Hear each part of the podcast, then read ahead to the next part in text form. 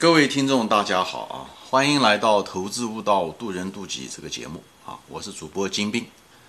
今天呢，我们就谈一个进化心理行为的呃人类的一个特点啊，就是乐观和自大啊。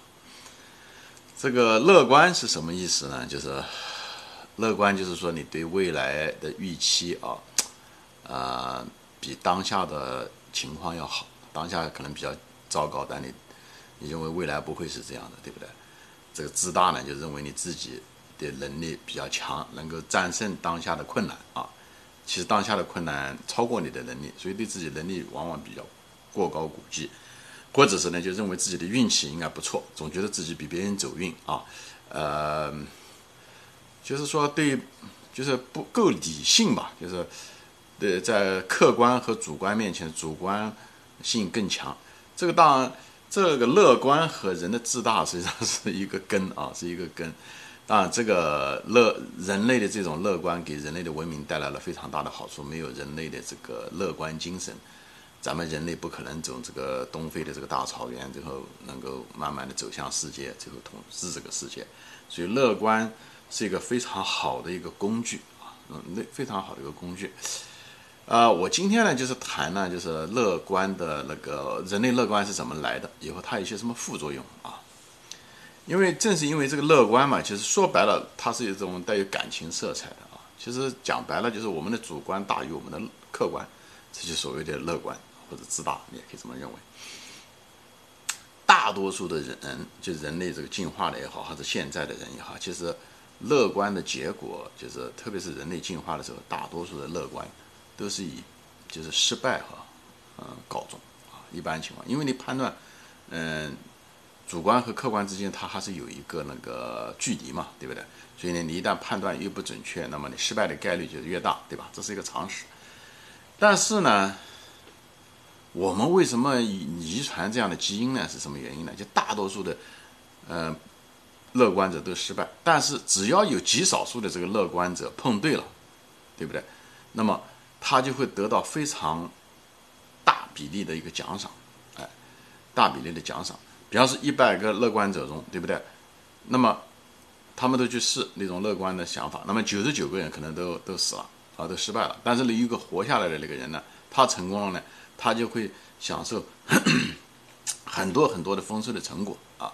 我们其实就是那个。乐观的又运气又不错的子孙，对吧？所以呢，人类就遗传下来这个子孙，对不对？举个很简单的例子，比方是说，呃，一群人，对不对？比方说是有两百个人，一百个人悲观，对不对？面对着一个冰河，对不对？呃，冬天的冰河，呃，这边的食物都吃完了，对面有岸上面有东西吃，有食物，那个冰河，那一百个悲观的人，他很可能就哎过不去，就待着了，可能就就待在这边，对不对？就没过去，就饿死了。那剩下的一百个人呢，他是乐观者。就就想从这个冰河冲过去，就他也担心这个冰会，呃嗯太薄会掉下去，对不对？但是呢，他比较乐观，他觉得冰可能没有那么样的，或者他运气比别人好，原来这一百个人就冲就冲过去，就可能九十九个人都掉到冰河里面去了，都都淹死了。那有一个人呢，很可能就是一个偶然的原因嘛，不管他什么原因，他冲到了河对岸，对不对？他冲到河对岸，那么他的子孙他就能享受很多食物，他就活下来了，他来年就可以怎么样怎么样，他就是。那没有竞争对手嘛？那个，嗯嗯，那对岸的很多食物，他就有很多子孙，所以呢，他这就对他的奖赏，对乐观和运气好的一个奖赏。但是，呃，人类就是这样的一层层，我们就是他们的子孙，明白吗？就是本身那个乐观的东西本身不代表是好和坏，我们只是他们那个幸存者的幸存的那个运气好的那个乐观者的子孙。就是，所以我们遗传了他的这个基因。我举个例子，比方是说，啊，当年的对不对？美洲大陆跟那个俄罗斯、欧洲，他们之间就是离得很近嘛，但中间一个白令海峡，在一个历史上面有很短的时间内，它被冻了一下子。那么当年可能就那么几个人，或者是一个部落，或者是几十个人，他们就有那种乐观的精神，他就觉得那个冰不会化，或者在最后他们就。在这个很短暂的这个结冻的那个时候，也许是运气好吧，可能很多人曾经试过都死了，最后他们就跑过去了，跑到对岸去了，对不对？跑到对岸的阿拉斯加，以后在美洲大陆大量的繁衍，一万多年前，对不对？所以印第安人都是他们这些子孙。可能当初来的时候，可能能就那么几个人，他们的子孙，他们的祖先就那几个比较乐观的又运气好的人。所以，就是人类的繁衍还是动物的繁衍，其实都是这样子。你要如果看，你要去自然历史博物馆，你会看到也是一样。啊，你看那个物种的那个数也是一样，百分之你看到上面大量物种，其实百分之九十以上的物种都没了，都死去了。那么活下来的呢，都是幸运者啊，活下来都是幸运者。我们就是这个人类，这个也是活下来的这个幸运者啊，这统治着这个世界。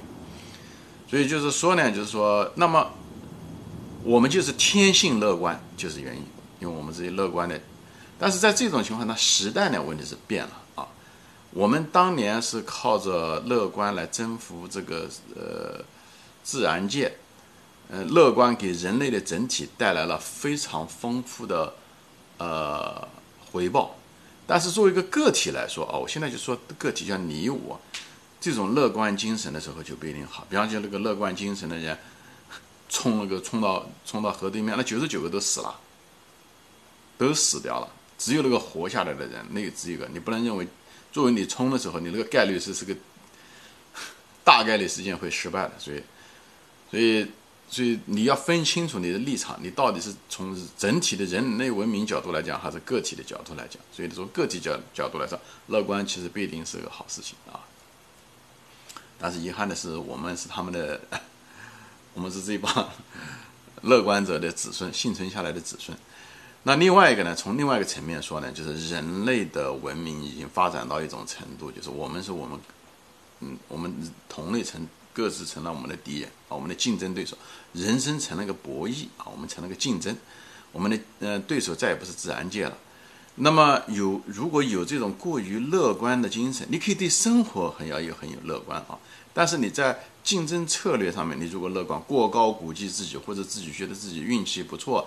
等等，就把人性这些遗传下来的东西全部暴露在外面的时候，你在很多地方都会失败，啊，当然创业就是一个很典型的例子。其实创业大多数人都会失败，嗯，但是你如果在创业中能得到别的东西，那是另外一回事啊，啊，这是另外一个话题，我就不想多说了。比方说说人乐观喜欢去赌场，对吧？明明知道赌场啊十赌十赌九输，对不对？但是他仍然还会到赌场，为什么呢？这就是人性的趋势啊，人性的趋势，觉得自己的运气不会像别人那么糟糕啊，就是，这是我们的这个天性啊，这是我们的天性，所以我们去赌场。股市其实一样的，股市其实跟赌场是差不多的啊。有人说股市就是赌场，其实中国的股市可能比赌场还糟糕，所以，呃，但是人还是一批批的前赴后继的进赌场，对不对？有的人在赌场输了以后，钱输光了。以后发誓不回来，又过了一段时间，好了伤疤忘了痛，又回来，这就是人的这个本身的那种乐观精神的驱使啊。还有就有些人喜欢重仓一些股票，也是一样的啊，都是因为乐观，呃，或者说自己明明不了解那个公司，但认为自己了解，都是盲目乐观啊。所以人类线上一旦出现了人，就是因为我们人类。成了这个社会现象，而不是自然的一个竞争的时候，社会人与人之间竞争的时候，乐观是一个很糟糕的。比方说，说最近是几千年了嘛，人类的一个最主要的一个博弈是什么呢？就是战争，对不对？战争其实有一个乐观精神的一个将军是非常糟糕的。不管你能力多强，指挥能力多强，多勇猛，你军队多强大，你只要乐观，你总有一天，你只要一场战争死了，你就死了。你哪怕是个常胜将军。所以中国有句话叫做“将军百战死”，讲的是这个意思。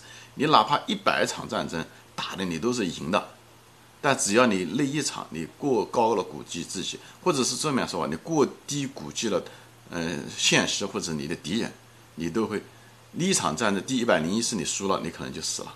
你如果没有准备好退路的话，你就死了。那个项羽就是一个最简最典型的例子，对不对？项羽跟刘邦是最典型的例子，最后最后，对不对？项羽就是每场战争都赢，最后第一百零一次，他怎么会想到自己会输呢？输了他就死了。啊，刘邦每次打仗的时候都是想到怎么逃。所以真正的一个好的一个将军，他每次在预按打仗的时候、准备的时候、思考的时候，他思考的花了百分之九十以上的时间都是在思考备案，就是他失败了他该怎么逃。哎，哪个部队对不对来掩护？哪个部队先走，对不对？这中间嗯，粮草怎么安排，这后勤怎么组织，哪一条路径跑，出现了这种嗯异常的情况，A、B、C，各自的医院又是什么？到哪个地点再重新集合，等等，怎么之间互相穿插掩护，等等这些东西，他都要需要想得很清楚，而且，呃，是嗯嗯，他这个战场瞬息万变，他想到各种各样的可能性，他都把它想好，就是他输的时候。因为你把命留下来了，留得青山在，不怕留那那没柴烧，讲的就是这个东西。你命留下，你总有一天回来。李自成当初死掉的时候，就打败了，就剩十八旗，最后不是也把大明推倒了吗？对不对？当然最后他失败了啊。嗯，讲的就是这个意思啊，就是说作为一个竞争博弈的时候，你不能够过于乐观，乐观自大是你的天敌，是你的天敌啊，这是最糟糕的。我们已经人类已经没有天敌了。